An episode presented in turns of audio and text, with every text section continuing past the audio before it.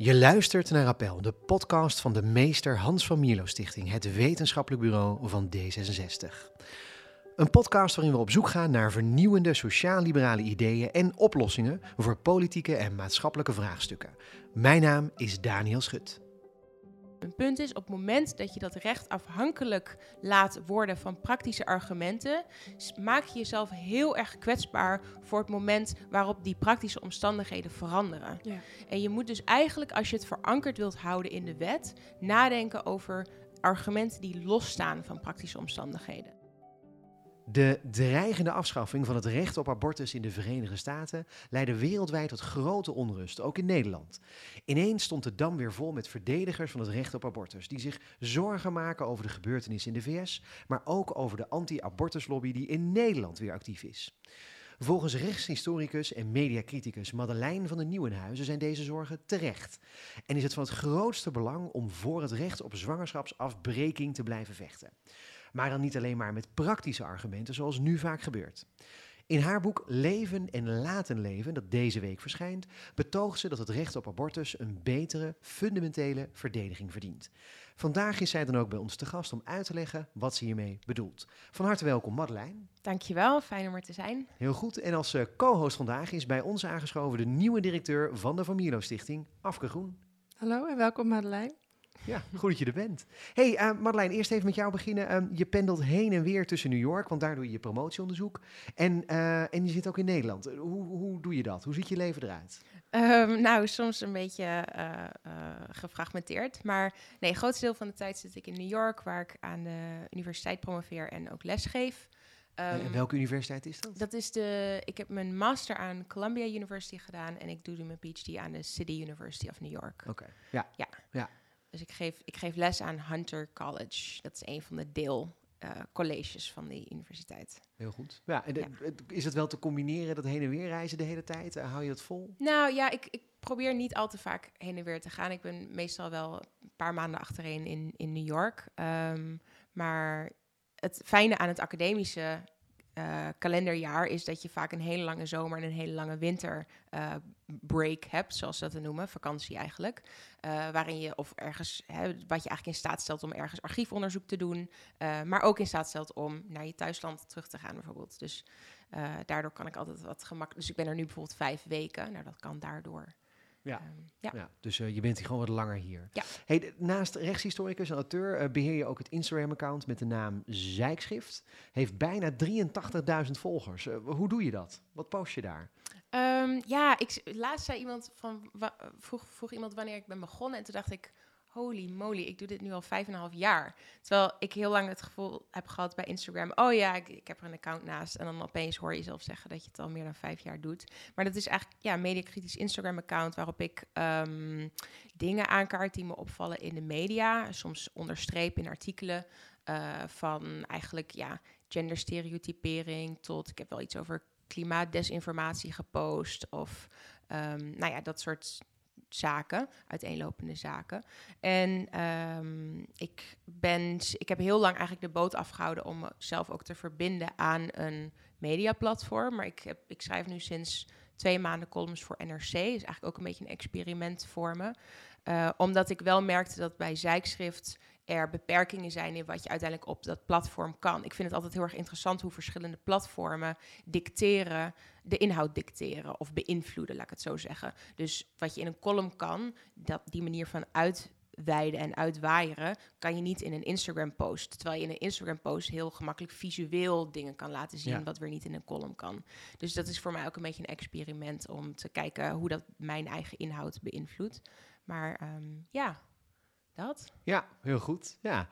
terug naar het thema. Um, ja, ga ja, ja, we gaan het hebben over je boek. Over het las eigenlijk bijna als een, een essay of een pamflet, denk ik zelfs. Uh, leven en laten leven. Um, en in je boek schrijf je dat je, um, dat je aarzelde om over je eigen persoonlijke uh, ervaringen te vertellen, omdat je je ergert aan het buitenproportionele gewicht uh, dat, dat daarin wordt toegekend. Maar je doet het toch. Wat zijn, uh, ja, wil je daar wat meer over vertellen? Wat zijn je overwegingen daarin geweest? Ja, zeker. Nou, het, um, uh, ik ben eigenlijk het boek begonnen te schrijven... Het is eigenlijk inderdaad een, een wat langer essay, gevolgd door... maar daar komen we misschien nog op, bijdragers van anderen. Ehm, en dat essay is behoorlijk persoonlijk van aard, maar ook in die zin persoonlijk... Ik wilde het ook persoonlijk maken omdat ik... ehm, die ontwikkeling in de Verenigde Staten, die ik eigenlijk als haakje gebruik om het over abortusrecht in Nederland te hebben, gebruik omdat eh, ik verhuisde naar New York vijf en een half jaar geleden, in 2016. Ehm, klopt dat? Vier, ja, begin, bijna vijf jaar nu.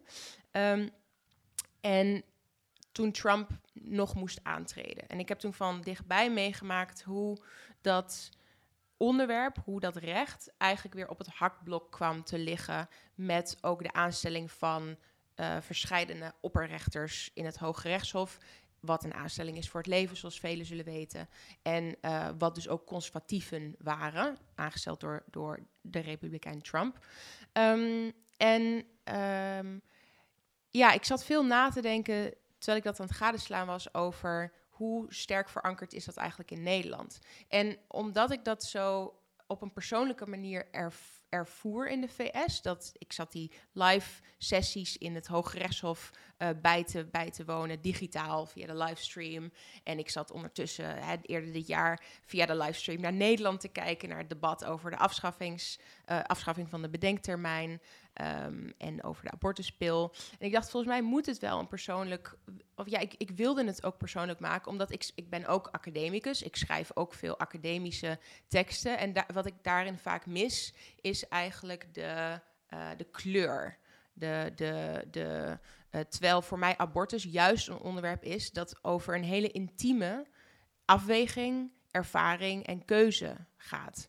Eh, en daar vond ik deze stijl ook meer bij passen. Maar ik denk dat je ook hint op waarom ik nou mijn eigen ervaring met, met de keuze omtrent Precies. abortus Ja, eh, koos te belichten.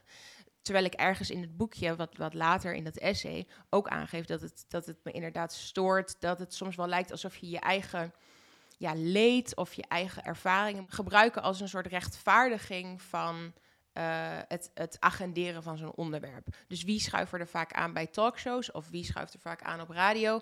Dat zijn mensen die vanuit hun eigen ervaring over een onderwerp komen vertellen. Dat zag je heel erg tijdens de eh antiracisme opleving in 2020, wat helaas ietsjes meer een trend bleek te zijn dan eh, een consistente prioriteit. Uh, maar daarin zag je dus ook heel erg dat mensen soort van eerst moesten bewijzen dat ze te lijden hadden onder discriminatie, voordat hen eigenlijk een plek aan tafel werd aangeboden. Dus daarom aarzelde ik of ik dat zelf wilde, Mhm. wilde meenemen in mijn verhaal. Je, je zegt dus eigenlijk, er zijn veel, veel maatschappelijke debatten die we vooral voeren aan de hand van persoonlijke anekdotes eigenlijk. Ontboezemingen, eh, deskundologen. Er schijnt zelfs een opleiding voor te zijn, heb ik laatst ontdekt. Dat, Echt? dat je, je kunt deskundiger worden. Ehm, dat is heel raar dus. Maar, maar je ergert je er dus aan dat, dat eh, zo'n debat als dit dus eigenlijk voornamelijk gevoerd wordt over dit soort anekdotes. Nou, dat er. ehm, ik wil het ook niet groter maken dan het is hoor. Maar er is een soort dynamiek in emancipatoire publieke gesprekken. Waarbij je eh, moet bewijzen dat er iets aan de hand is. door je eigen pijn of verdriet of moeilijkheid op tafel te leggen. En waardoor ik zelf tijdens het schrijven van het boek. Want nou, om even concreet te zijn. Ik heb dus op een ochtend eh, een positieve zwangerschapstest gekregen op het moment dat ik niet zwanger wilde zijn. En heb toen gekozen, ik wil een abortus laten uitvoeren. Ehm, en dat, dat omschrijf ik. Dus ik omschrijf ook het proces van wat, voor gedachten kwamen er toen in me op. Wat waren de overwegingen eh, die er door me heen schoten? Hoe voelde het? Om het hè, eh, dat ik mijn hand op mijn buik legde en probeerde te denken: oh, zit hier nu een kindje in? Of zie ik dit eigenlijk als klompje cellen? Ehm, en de reden dat ik daarover aarzelde is omdat ik ergens dacht: oké, maar waarom kan zo'n, eh, hè, waarom kan pleiten voor het belang van legale abortus? eh, waarom lijkt het bijna alsof dat niet zonder dat soort ervaring kan? Waarom kan dat niet bijvoorbeeld alleen maar met eh, sterke filosofische of rationele argumenten? Waarom zouden die niet genoeg zijn? Of waarom als we een item daarover zien op televisie, wa- waarom, ja, Ja. Nou ja, goed. Ja, het gaat eigenlijk over die rechtvaardigingen. En dat beschrijf je ook aan het begin van je boek, hoe je daarmee eh, worstelde. Ehm, je, zegt daarover, dat ik een quote mag geven uit het boeken. Toch moeten we ons afvragen waar onze bereidwilligheid om een dergelijk narratief te omarmen vandaan komt. Het gaat dan over een verhaal over rechtvaardiging van waarom het nu op zijn plek is om abortus te nemen of, of juist niet. Hebben we het gevoel dat de ene abortus meer te rechtvaardig is eh, dan de andere? En was mijn telefoontje naar het, de abortuskliniek verrassender of zelfs afkeurenswaardig geweest als ik in de Oldenzaal was blijven wonen? Uh, en een vaste vriend had gehad. Hebben we inderdaad dat gevoel? Is, en als jij naar de debat kijkt, hebben we het gevoel dat die ene abortus meer te rechtvaardigen is dan de andere?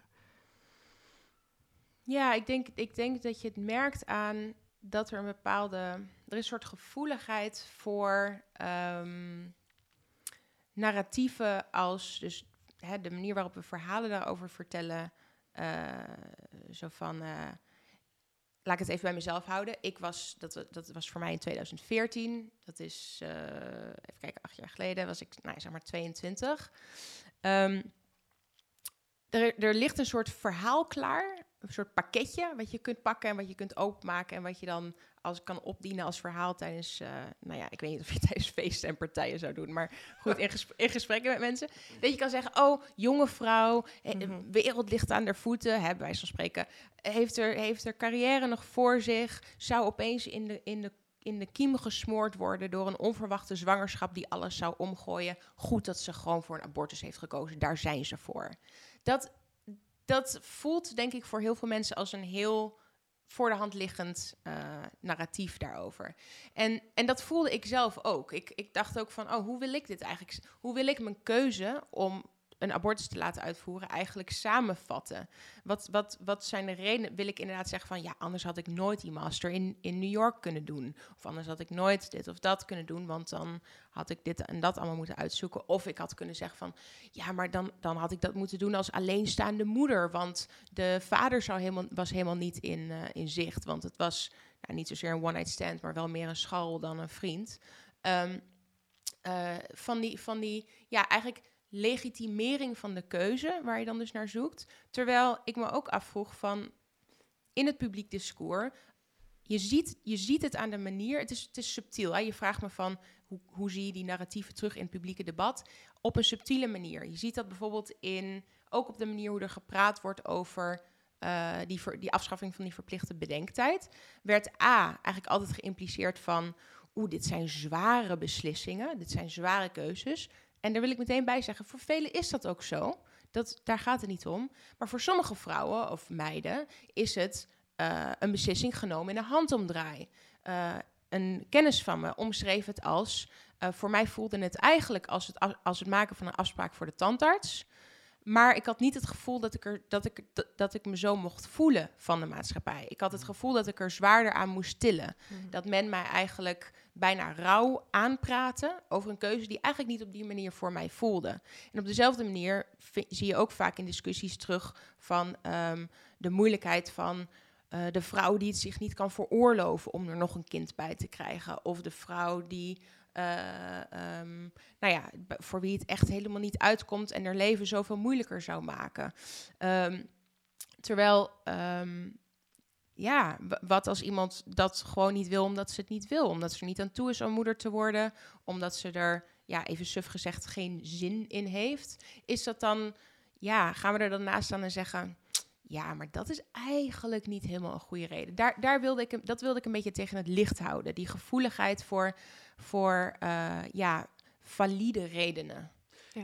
Is dit dan ook precies waarom je zegt... Um, je schrijft veel argumenten voor het recht op abortus zijn praktisch van aard. Hè. Bevordert vrouwenemancipatie, belangrijk voor arme mensen um, die nog geen geld hebben voor nog meer kinderen. Uh, is dat dan wat er mis is met die argumenten? Dat we ze, we leggen als maatschappij eigenlijk op, uh, je kan het alleen maar doen, abortus, als je hele zwaarwegende praktische argumenten hebt. En anders dan kan het eigenlijk niet. Wat ik heel interessant vond aan uh, de situatie in de Verenigde Staten, is dat op een gegeven moment het Hoge Rechtshof dan... dan uh, ja, dat kennen we in Nederland niet zo, maar dan gaan ze de argumenten horen. Dus dat vond dan afgelopen december plaats. Dan in de zaak van Mississippi, die abortusrecht eigenlijk wilde, uh, heel erg wilde inperken. Uh, en dat ook wilde gebruiken als aanleiding om Roe v. Wade, Dat is eigenlijk het symbool van het abort, de legalisering van abortusrecht in de VS, om dat af te schaffen. Dus het Hoge Rechtshof ging daar maanden over in beraad. Waarschijnlijk wordt die beslissing eind deze maand of begin komende maand genomen. Ehm, en die in december hoorden zij dus alle argumenten aan van de verschillende partijen, wat ze zeg maar doen om, nou ja, zoveel mogelijk uh, uh, argumenten tot zich te nemen, zodat ze daarna goed kunnen overleggen. Um, daar zat onder andere uh, Lynn Fitch van Mississippi, die eigenlijk die zaak naar voren bracht namens de staat.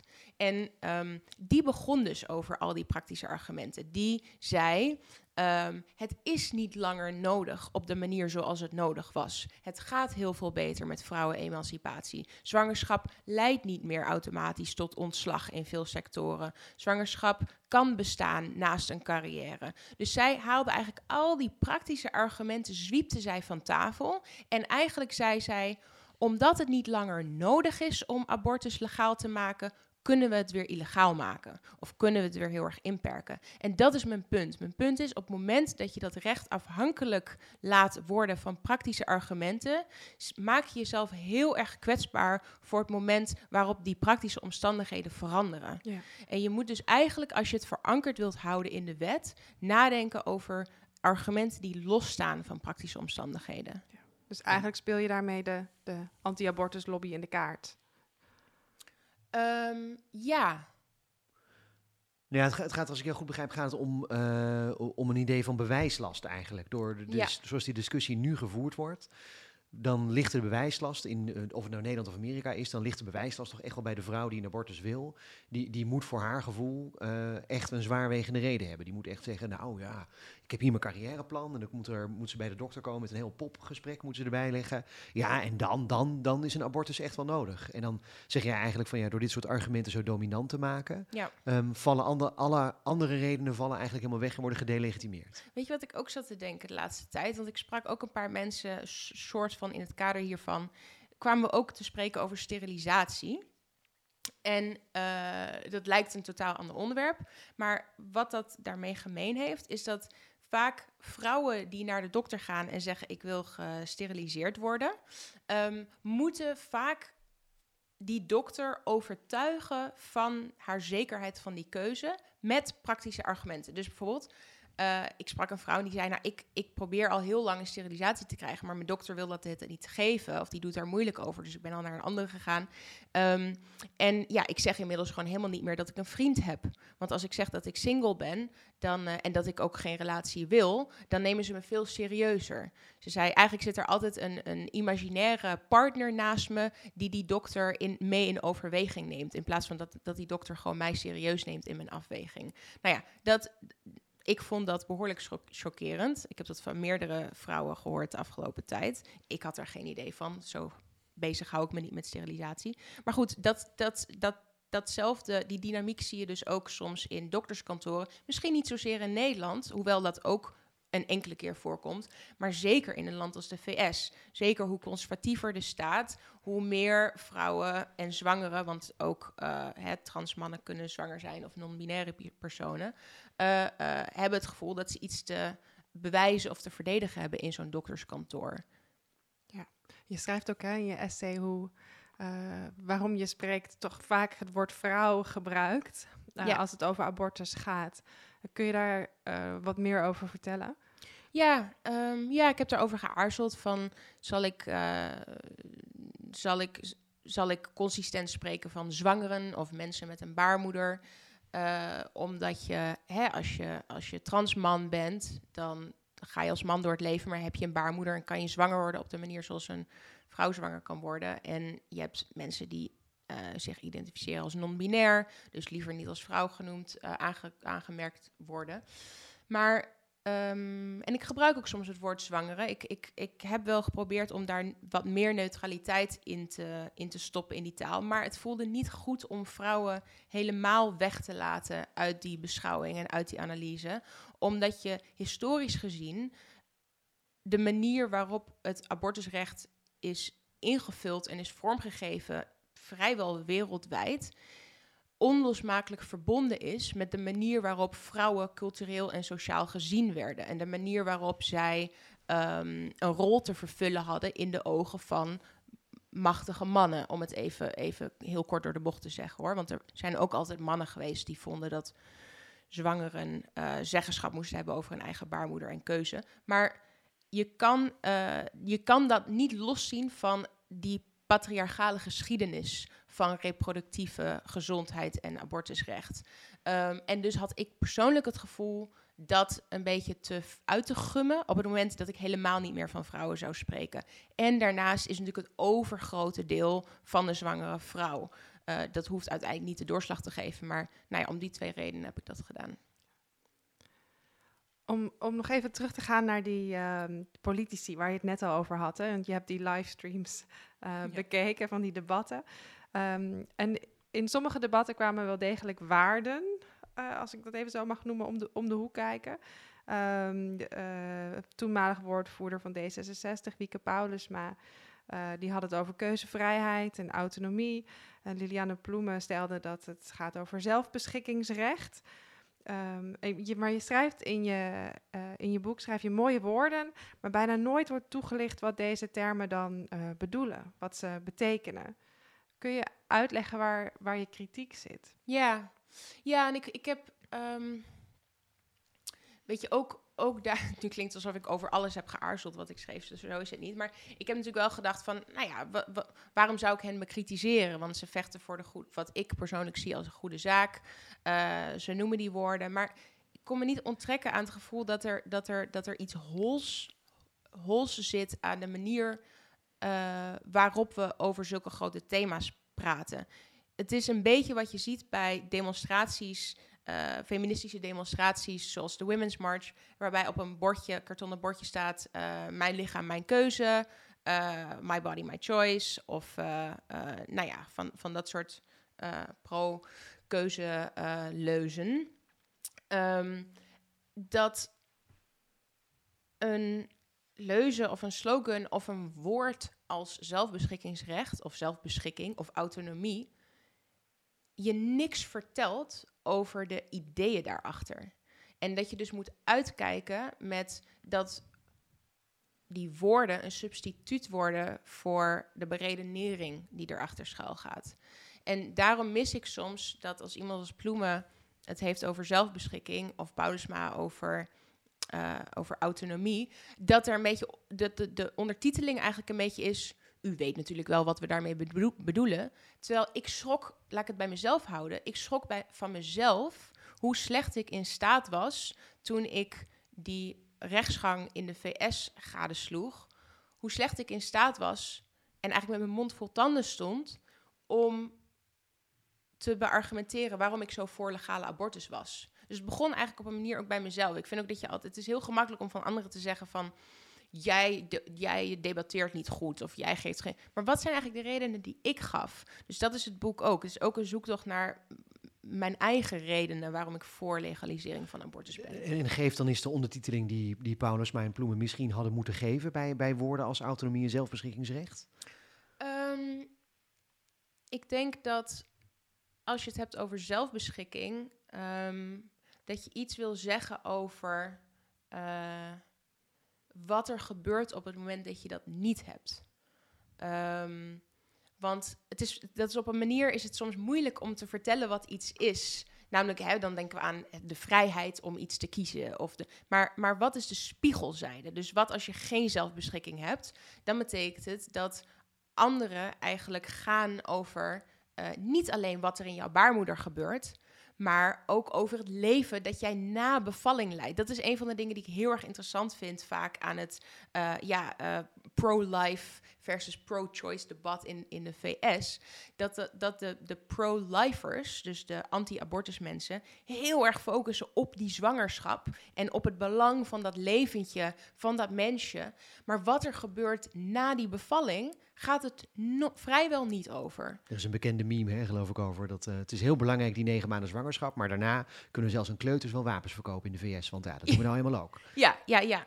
Nee, dat is zo. Of, of het feit van, oké, je bent kennelijk pro-life, maar je bent tegen de verzorgingsstaat. Nou, good luck Ja. aan al die eh, alleenstaande moeders die er eigenlijk al vijf hebben en er niet nog één bij kunnen hebben. Kijk, dan, dan, dan noem ik ook weer een praktisch argument. Maar, ehm, maar, maar je laat daarmee wel zien wat ook de implicaties zijn van de afwezigheid van zelfbeschikking. Eh, en dat dat vaak eigenlijk, ehm, hè, dus iemand als, eh, hoe heet hij ook weer, Christopher van, het, eh, van, de, van de SGP. S- Chris? Nee, in ieder geval Stoffer. Ehm, van de SGP. Die, ehm, weet je, die, die, die staat dan ook vurig. En ik geloof hem ook als hij zegt dat hij het echt doet omdat hij het als moord ziet van een, van een mens. Mhm. Die eigenlijk het leven is gegeven door God. En waar wij ons niet mee in te mengen hebben. Ik betwijfel niet de oprechtheid van zijn eh, verdriet. Laat ik het zo zeggen. Over al die abortussen. Maar het eh, valt me telkens weer op dat hij eigenlijk niet ingaat op de implicaties van vrouwen, zwangeren, verplicht eh, laten eh, bevallen. En verplicht een kinderleven laten en verplicht ouder laten zijn. Want hè, hij zegt dan soms van, of die, die groep zegt dan soms van, nou in het allerergste geval kan je een kindje voor abortus, oké, sorry, voor adoptie, eh, stellen. Alleen dan ben je alsnog ouder. Dat is ook niet niks. Dat zijn ook enorme implicaties. Dus als we even teruggaan naar die zelfbeschikking, dan gaat zelfbeschikking dus over het ehm, eigenlijk eh, kunnen, kunnen kiezen, niet alleen van wel of niet zwanger, maar ook wel of niet een leven met een kind. Ja. Ehm, Bloemen hoeft niet. Ik, kijk, ik begrijp dat Bloemen ook niet eh, in zo'n debat een monoloog van 10 minuten eraan vast kan plakken over zelfbeschikking. Maar ik, het is wel heel karig soms. Zit er voor jouw gevoel, een beetje, misschien een beetje een zijspoor, maar zit er voor jouw gevoel ook een, verschil tussen hoe mannen en vrouwen praten in dit debat? Want ja, als je eh Chris Stoffer bent van de SGP, je hebt een patriarchaal wereldbeeld, eh, los van wat hij echt daadwerkelijk voelt. Maar ja, in, in de geschiedenis was het voor vaders toch makkelijker om te zeggen, je hebt een kind en eh, oh, adoptie en oh, ehm, ik ga weg bij het gezin of iets anders. Dat is toch in Ja. een patriarchale samenleving een rol die wat makkelijker voor vaders beschikbaar is om een kind weg Ja. te schuiven dan, dan dat het is voor, voor moeders misschien. Ja, ik denk wel dat hij, maar dat is gewoon puur mijn menselijke inschatting van, van hem hoor. Dat hij een, hij lijkt me wel een empathische man. Ik denk dat hij zich goed kan verplaatsen in vrouwen. Ik denk dat zijn prioriteit gewoon heel anders is en, en, en religieus is. Maar eh, in de bredere zin is het inderdaad een hele interessante kwestie van hoe mannen zich wel of niet uitspreken over abortus. En als ze zich uitspreken, hoe ze dat dan doen. Want het is helemaal waar dat de, de implicaties voor een man zijn volstrekt anders. En zijn veel ehm, opener eigenlijk. Je kunt namelijk, zelfs als jou, eh, degene die jij zwanger hebt gemaakt, ervoor kiest om het te houden, kun jij ervoor kiezen om geen vader van dat kind te zijn. Die moeder, ja, bijna niet. Of ze moet het ergens te vondel, hoe zeg je dat? Te vondel, vondeling eh, leggen, te ja. vondeling Ja, leggen. ja. Ehm, maar ja, en ik, ik, ehm, ik zat daar ook over na te denken. Ik was naar een eh, demonstratie geweest op Union Square in New York. Twee, drie weken geleden. Er zijn dus de hele tijd demonstraties in anticipatie op de afschaffing van het recht. Want even voor de duidelijkheid, dat gaat afgeschaft worden. Ben ik helemaal van overtuigd. Gezien de stemverhoudingen zie je. Ja, Ja, gezien de, de ver- verhoudingen binnen het Hooggerechtshof. Ja, no chance in hell dat, dat, eh, dat, dat Roe v. Wade overeind blijft zoals het, zoals het was. Ehm, ik hoop dat ik het mis heb, hè. laat dat Ja, ja. ja, zijn. ja, ja. Maar ik was op die demonstratie en ik zag voor het eerst bij een feminist... Want ik ga wel eens naar feministische demonstraties. eh, of protesten of bijeenkomsten. Mannen, veel meer mannen dan gebruikelijk. En ik zag bij die demonstratie, eh, het was heel bijzonder. Demonstraties, ik zei toen ook op mijn Instagram, had ik het daar een beetje over, hoe, hoe bijzonder dat soort protesten kunnen zijn. Omdat ze eigenlijk in de kern heel verdrietig zijn. Want ze gaan over iets waar je fel tegen bent en wat je echt ziet als iets wat je afgenomen wordt. Maar het zijn ook momenten van solidariteit en van samenkomen en van gemeenschapsgevoel.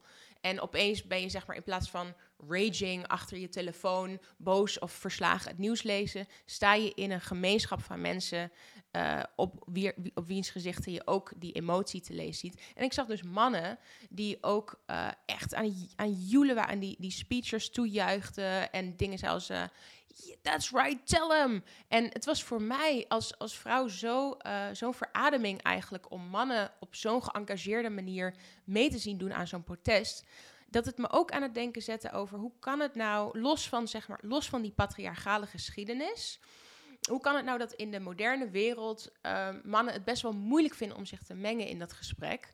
En toen dacht ik, ja, er zijn ook, de feministische beweging heeft ook steken laten liggen uh, in het betrekken van mannen in die strijd vanuit het idee natuurlijk, het gaat om het lichaam van de vrouw, is natuurlijk van daaruit heel erg gedacht, wij vrouwen eisen, mijn buik, mijn keuze. Weet je, al die, al die uh, zijn gericht op de vrouw, op de, op de lichamelijke integriteit en autonomie van de vrouw.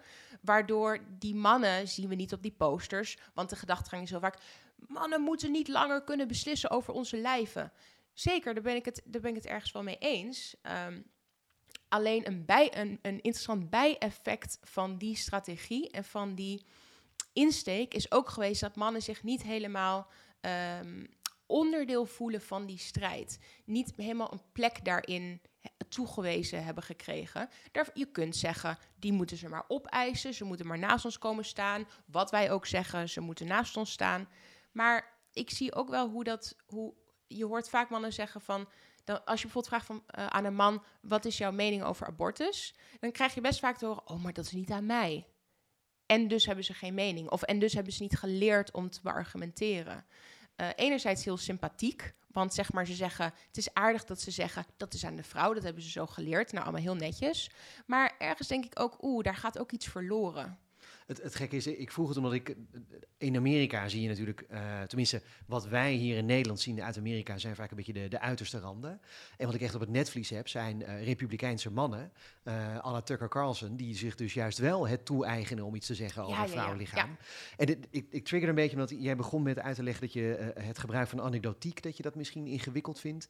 Terwijl um, mijn vraag erbij was ook van... ja, maar wie mag dan welke anekdote vertellen? Want als je inderdaad de republikeinse media volgt... dan zie je er allemaal mannen die afgrijzelijke anekdotes vertellen over vrouwen. Hm. Dat je denkt, ja, maar de gast, is dit nou echt? Uh, dat ze inderdaad uh, welfare queens, dat soort dingen. Um, en dat ze dan natuurlijk in die fictieve setting die ze daar verzinnen, zou iets als abortus toch echt schandalig kunnen zijn. Maar, maar daar zie ik dan toch ook weer mannen die zich in die conversatie, zonder zich met een vrouw te bemoeien, ja. praten over wat vrouwen mogen. Ja, nee, ik, ik, heb het dan nu eigenlijk ook echt over de, over de progressievere kringen. Ja, ja, ja. Um, ja dat ik, dat ik daarin die mannenstem juist erg mis. En ook een beetje de. Kijk, het boek.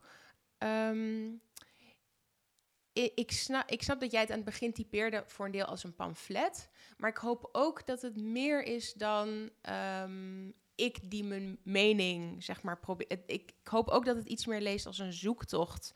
Meer dan alleen een pamflet. Omdat bijvoorbeeld, um, er zitten de tweede helft van het boek bevat dus bijdrages van mensen die via Instagram eigenlijk ervaringen uh, hebben en, en hun gedachten over zelfbeschikking, wat zelfbeschikking voor hen is, wat hun ervaringen met abortus zijn, uh, hoe zij op een filosofische of juist praktische manier nadenken over, over het recht. Um, er hebben honderden mensen iets ingestuurd. Nou, daar heb ik ongeveer 150 um, ehm, berichten gecureerd. Ook met toestemming overigens allemaal hoor, natuurlijk. Uh, ge gecureerd tot een soort van doorlopende dialoog. Um, en een aantal van die genuanceerdere punten die eigenlijk, waar niet zoveel ruimte voor is in het publieke discours. Hè, dat is ook, dat is misschien een beetje mijn mediakritische kant. Maar in de media zie je naast een soort van uh, fetichering van anekdote, van, van persoonlijke ervaringen en anekdotes, zie je ook een onnatuurlijke tegenstelling tussen een soort van felle voorstanders en felle tegenstanders, die de indruk wekken dat uh, in, in de woorden van, uh, uh, hoe heet die van de vooravond, Jesse Klamer, Nee, hoe heet die? Klamer? Rense Klamer. Uh, ik kijk nooit tv, dus. Oh ja, nou die zei... Dit heb je misschien wel gehoord toen. Dat was toen aan de vooravond was Rebecca Gomperts, arts en abortusactiviste gast. En toen zei Rense Klamer van... Uh, eh Fidan Ekic zei, zei dat het haar stoorde dat er altijd zo'n feestelijke stemming rondom abortus hangt. En eh Renze Klamer kopte hem in dat het jammer is dat altijd de extreme stemmen aan het woord zijn. Waarmee hij dus doelde op baas in eigen buik. Eh, voorstanders en, eh, en, eh, en degene die plastic foetus door de brievenbus duwen om te zeggen dat abortus eigenlijk afgeschaft moet worden.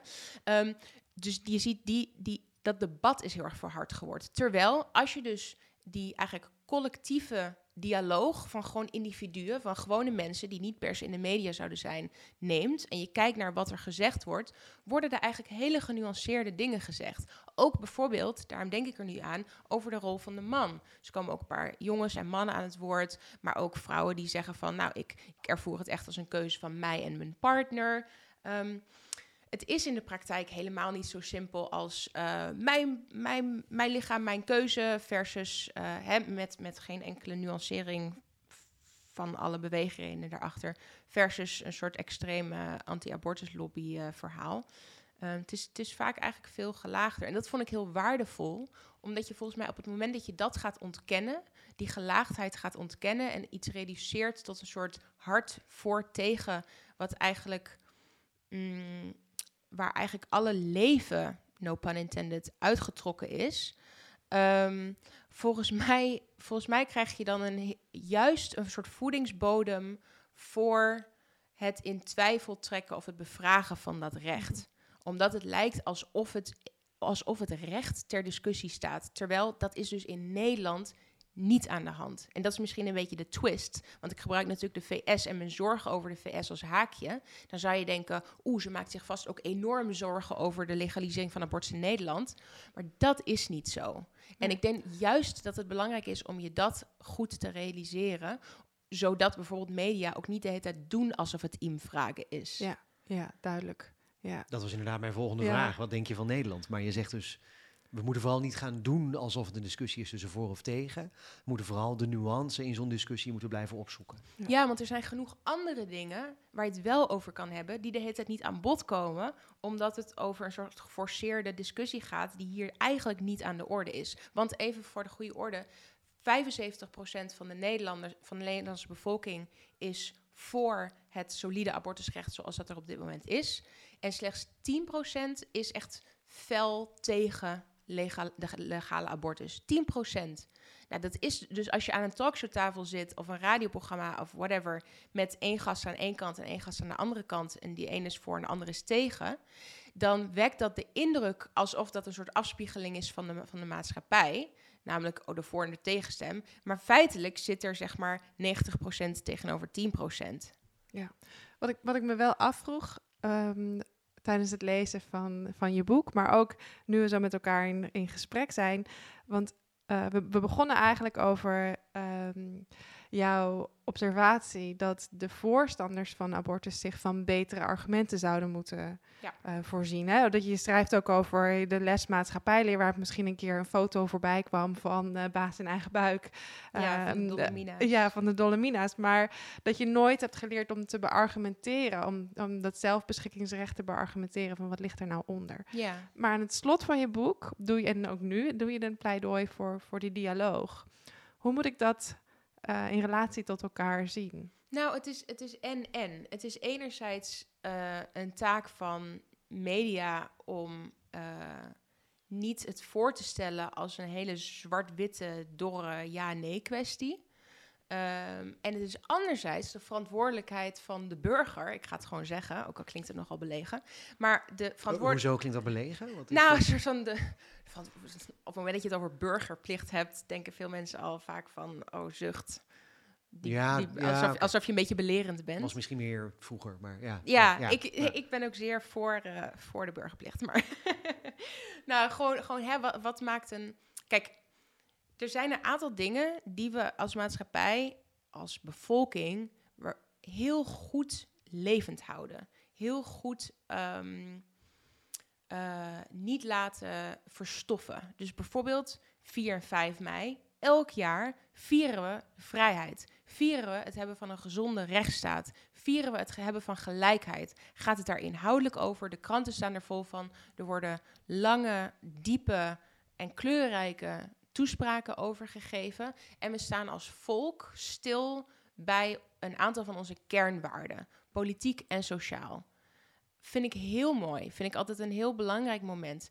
Die mate van stilstaan bij verworven rechten of teruggekregen rechten, doen we verder heel weinig.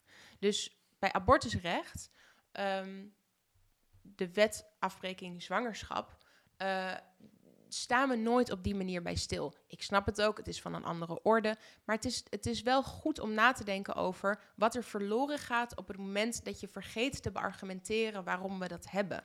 Dan sta je namelijk, want ja, het is zo dat slechts 10% veld tegen is, maar het is ook zo dat de anti-abortuslobby steeds luider wordt in Nederland. Uh, heel goed onderzoek van de Groene Amsterdammer van, ik geloof, vorig jaar. Uh, hoe heette het ook weer? Mm, bij de Gratie God nog iets. Um, ik zou het even op moeten zoeken. Maar die hadden een heel goed artikel over de groeiende anti-abortuslobby. Worden ook meer gefinancierd. Zijn ook steeds mediagenieker aan het worden. Nou, je zag dat afgelopen herfst uh, had, de anti had de Week van het Leven, een schreeuw om leven, die uh, hele uh, voor, voor, voor veel mensen provocerende uh, campagne met die spotjes van het baasje in eigen buik heeft ook een eigen willetje en dat soort dingen. Ja, um, ja de, de, kijk, ja, het is 10%. Dus nee, we moeten niet zo'n voor-tegen debat hebben wat eigenlijk niet aan de orde is. Maar we moeten ook zorgen dat we, als die 10% groeit en als die luider wordt, en hij is vaak sterker uh, in argumentatie onderlegd, dat we een weerwoord hebben. Dus het gaat niet alleen om, hebben we het nu nodig in een voor- of tegen debat, maar hoe zorgen we ervoor dat we in staat blijven om te blijven verdedigen waar we voor staan op den duur, mocht het nodig zijn. Een soort argumentatiedeugd moet een burger eigenlijk hebben. Moet bereid zijn om met argumenten klaar te staan om te weten wat was het debat ook weer vroeger. En ja. welke zetten zijn daarin? En wat kan je als burger dan zeggen? Als zij dit zeggen, zeggen wij dat. Dat is een beetje. Ja, en, en ook eigenlijk gewoon voor jezelf. Ik vond het zelf heel fijn om erover na te denken. Het gaf mij een. Uh, hier veel over lezen en er, en er wat over schrijven. Um, verdiepte. Ah, ik zal een voorbeeld geven. Ik, ik belde dus met die. Uh, met die kliniek, met die abortuskliniek in Amsterdam, die ochtend van die positieve zwangerschapstest. En um, die vrouw die mij aan de telefoon consistent Marjolein noemde, uh, wat me heel erg voor de innam eigenlijk, was een hele aardige vrouw. Uh, en die, die, zei, uh, die zei, nou Marjolein, ik heet dus Madeleine, maar goed. Nou Marjolein, wat wij gaan doen, wij gaan je bent al best wel laat. Want ik zou 16, 17 weken zwanger zijn. Nou, dat is echt gewoon heel erg laat. Um, wat wij gaan doen, ik woonde toen in Parijs, ik studeerde daar een jaar we gaan kijken wanneer we zo snel mogelijk voor jou een afspraak kunnen maken. Dan moeten daar nog een paar dagjes tussen zitten. Dat was die bedenktijd. Dagjes ja. ook, hè? Ja. Niet dagen, maar dagjes. Ja, ja. ja ze, ze, ze, was me, ze was gewoon alles aan het doen om me gerust te stellen. Zei, nou, dan moeten we een paar dagjes tussen zitten. Um, weet je wat? We hangen even op. Zoek jij even naar treinkaartjes. En dan ga ik hier in mijn agenda kijken. Nou, gaf me gewoon een heel gerustgesteld gevoel. En terwijl ik dit boekje aan het schrijven was en uh, hier veel over las begon ik meer te begrijpen wat precies het gevoel was geweest dat zij mij had gegeven die ochtend aan de telefoon. En ik ging meer begrijpen dat het eigenlijk een revolutionair gevoel was om zelf te beschikken over je lichaam. En dat het historisch gezien ontzettend waardevol en geen gegeven is. Abortusrecht is eigenlijk heel pril, hè? historisch gezien. Um, de manier waarop dat in Nederland, waar, waarop het ook door de staat gefaciliteerd wordt, uh, waarop het goed betaalbaar is. Dat is echt, dat is heel bijzonder. Ja. Uh, dus ik vond het zelf ook waardevol om daar meer over te leren. Ja, en die wetgeving heeft het toen ook maar met de hakken over de sloot uh, gehaald. Hè? Ja. ja. Je schrijft dat uiteindelijk. Um, ik denk eraan, want je noemde al even het begrip vrijheid. Dat we dan op 5 mei in Nederland zo met z'n allen vieren en, en laden eigenlijk dat begrip. En je schrijft dat um, het recht op legale abortus, dat het voor jou in de kern ook gaat over vrijheid. Uh, ja, waar, waarom eigenlijk? Kun je daar wat meer over zeggen?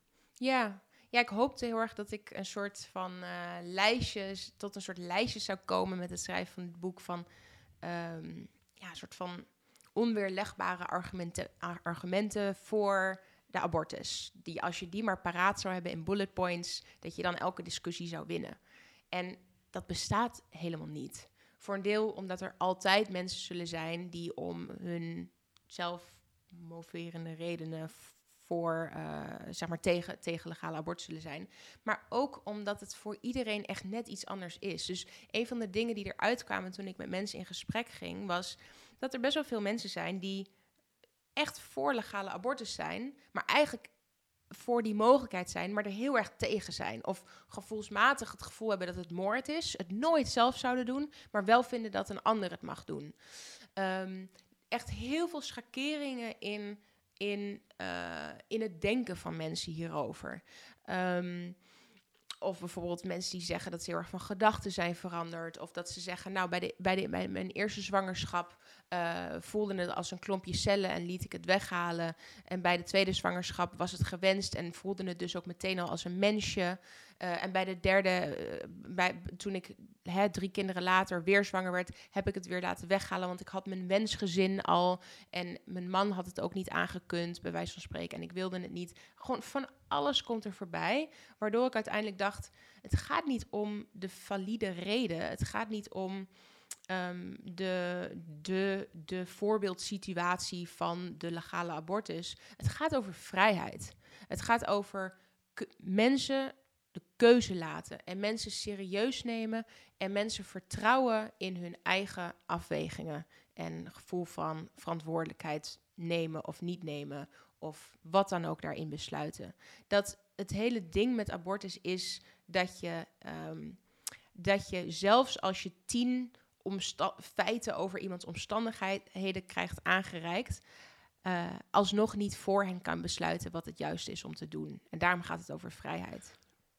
En dat is dus de onderbouwing over waarom het een recht moet zijn. Je zegt als overheid, als je een recht toekent, niet dat iedereen dit moet doen, maar je zegt dat iedereen voor zichzelf kan beslissen. Ja, en je ziet ook dat in landen waar men dat recht niet heeft, wat Nederland was tot 1984, um, ehm, dat hè, dus die spiegelsituatie, de, de, de achterkant van het niet hebben van het recht, er echt gruwelijk uitziet vaak. Ja, je schrijft zelfs over, je, je gebruikt het woord staatsgeweld. Er zit staatsgeweld in onze rechtsgeschiedenis. Ja, ik vind dat het uh, een vorm van geweld aandoen is.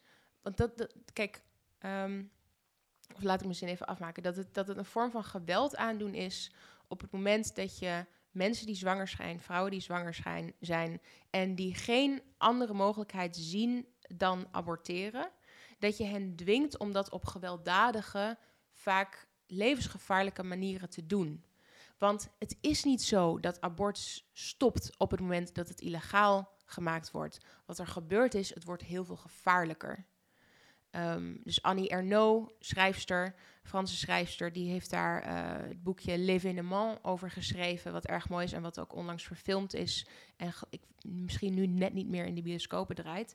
Um, waarin zij schrijft over Parijs 1963, waarin zij zwanger werd als uh, letterenstudent um, en dat absoluut niet wilde en op zoek ging. En waar ze ook aanklopte, kreeg ze een ferm nee en kreeg ze afkeurende blikken, zodat ze het eigenlijk nergens ook meer durfde te vragen. De hele sociale omgeving was ook heel conservatief uh, tegen geboortebeperking op die manier. Um, en je ziet haar eigenlijk steeds wanhopiger worden in haar zoektocht naar een oplossing. En uiteindelijk vindt zij iemand, laat zich op uh, de eettafel van een uh, nou ja, clandestine amateur-aborteur, zoals Hans Theo het zou noemen, um, uh, laat zich daar met de ene bek naar binnen gaan en, en een apparaatje, een, een ja, soort klem eigenlijk implanteren die die zwangerschap, die die uh, miskraam moet gaan opwekken. Gaat naar huis. Lukt niet, moet weer terug, krijgt weer nieuwe shit in haar lijf.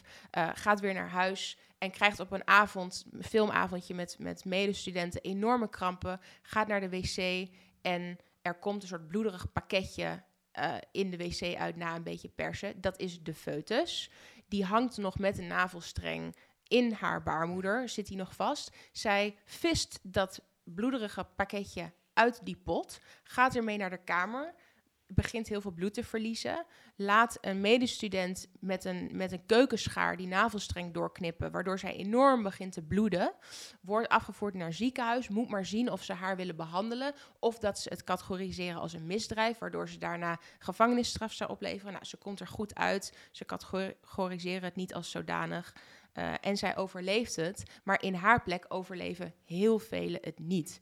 Dus hè, het is heel erg leuk om het erover te hebben als uh, nou, leuk is niet het woord, maar het is iemand als stoffer. Ja, iemand als stoffer die het erover heeft van. Maar er zijn toch opties zoals uh, adoptie? Nee, we weten dat de praktijk er heel veel grimmiger, heel veel bloediger en uh, heel veel onvrijer uitziet dan dat. Ja, het is goed dat je dit vertelt. Ja. Want dat is denk ik wat veel mensen ook vergeten. Dat heel, het is niet makkelijk en het is, uh, het, natuurlijk gaan mensen nog blijven doen in de illegaliteit. Dat is, dat is logisch. Ja, ja. ja. ja. Had jij nog een vraag, Afke? Ja, we hebben nog een slotvraag. We hebben nog een slotvraag, inderdaad. Hè? Dat is, uh, ja. ja ik, ik ben nog wel onder de indruk van het verhaal wat je vertelt. Want je vertelt het heel beeldend. En ik denk, um, toen je het vertelde, dacht ik tegelijkertijd bij mezelf van ja, uh, oké, ja, erg. En dat, dat, maakt indruk. En tegelijkertijd dacht ik ook, ja, maar je moet dit wel vertellen. Want dit is denk ik wat mensen niet op het netvlies hebben. Ja. Precies wat je zegt. Het is voor mensen heel makkelijk om maar te denken, we maken een wet om het te verbieden. En dan gebeurt het dus niet meer. Maar ja, dat is net zoals met heel veel andere dingen. Uh, we kunnen wel zeggen met z'n allen, we verbieden moord. Maar het gebeurt ook nog steeds. We verbieden van alles nog wat verbieden we, maar het gebeurt allemaal ook nog steeds. Ja. Dus het is denk ik heel goed om het wel op het netvlies te hebben, dat dit de consequentie is van als je zegt we gaan abortus gaan we afschaffen. Ja, gelukkig je conclusie is wel dus net gaf je aan dat in Nederland het recht nog niet zo op de helling staat uh, als dat in de VS staat, misschien. Uh, fingers crossed. Maar toch dan hè, naar die slotvraag toewerken. Um, uh, stel je nou voor, je bent nu minister.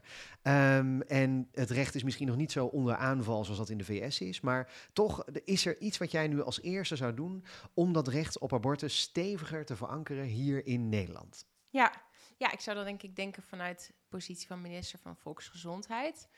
Um, en het is overigens ook goed om even te noemen dat een van de redenen waarom het in Nederland anders zou lopen dan in de VS niet alleen is omdat hier uh, uh, maar een heel klein percentage van de bevolking tegen legale abortus is, maar ook omdat het um, uh, proces heel anders zou lopen. We hebben hier geen negenkoppig hoge rechtshof. Nee. Het zou hier via de Tweede Kamer moeten gaan. Het gaat pas via de Tweede Kamer op het moment dat er een electorale meerderheid is. Die is er dus bij lange na niet, dus zo'n storm zal het niet lopen. Maar als minister van Volksgezondheid zou ik zeggen, er zijn een aantal dingen die we kunnen doen om dat te bestendigen, om dat recht toegankelijker te maken.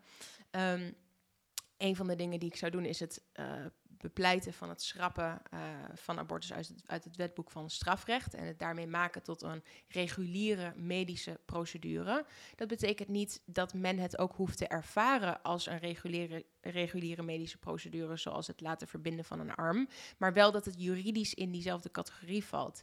Wat we ook zagen tijdens COVID uh, dat Nederland in te tegenstelling tot een aantal andere westerse landen uh, eigenlijk heel moeilijk deed over het verstrekken van de abortuspil. Dat is eigenlijk een, eigenlijk zijn het drie pillen die je tot de negende week kan nemen om een uh, miskraam op te wekken. Um, en um, en die eigenlijk in andere landen per post verkrijgbaar werden. Omdat sommige vrouwen of zwangeren met COVID-verschijnselen of met COVID uh, niet naar een kliniek konden natuurlijk. Dus als jij COVID had en dat hield lang aan, of jouw symptomen hielden lang aan, zeker in het begin toen men nog, nog heel veel banger was dan ietsjes later, kon je gewoon niet naar een kliniek om een... Nou, als jij er dan achter komt in week 16, gebeurt niet zo vaak hoor, was bij mij echt een beetje een uitzondering. Meestal, meestal weet je het wel wat eerder. Maar, uh, en je moet vervolgens weken wachten, misschien zelfs tot voorbij de ja. uh, grens van 22 weken. Ik weet niet of dat echt gebeurd is in Nederland hoor. En misschien zou er dan ook wel een mouw aan te passen zijn geweest. Maar feit is dat heel veel zwangeren veel langer zwanger zijn geweest dan ze hadden willen zijn. Doordat die pil niet per post verkrijgbaar was. Daar werd eigenlijk geen goede reden voor gegeven. Daar zijn ze nu gelukkig ook wel over in debat. Nou, die pil zou ik meteen verkrijgbaar maken via uh, eigenlijk niet alleen de huisarts, daar gaat het nu over. Ik zou ook vinden dat die bij wijs van spreken bij de supermarkt of bij de, bij de apotheek uh, gemakkelijk te krijgen zou moeten zijn. Um, zoals andere medicatie. Um, iets anders is dan in Nederland, en dat is ja, minder urgent, maar vind ik een principe kwestie. Dat het voor sommige ehm, vrouwen, ik vergeet even het woord, maar die uh, absoluut niet verzekerd zijn en niet geregistreerd zijn als persoon, zoals bijvoorbeeld ongedocumenteerde immigranten, um, uh, honderden euro's kost om een abortus uit te laten voeren. En dat het eigenlijk per abortuskliniek uh, aan, aan een individuele abortuskliniek is om te kiezen of ze die kosten wel of niet te vergoeden. Daarvan zou ik zeggen, vanuit de overheid al die abortussen worden vanuit de overheid uh, volledig gedekt. Uh, dus dat zijn een aantal dingen. En ja. Drie simpele maatregelen. Dankjewel. Hartelijk dank, Madeleine, voor je komst. Het boek Leven en Laten Leven, dat is verschenen bij Atlas Contact. Dat is vanaf nu verkrijgbaar. En jij, luisteraar, hartelijk dank voor het luisteren. Wij zijn er weer over twee weken. En dan praten we met econoom Rens van Tilburg over de financiële kant van solidariteit in de Europese Unie. Tot dan.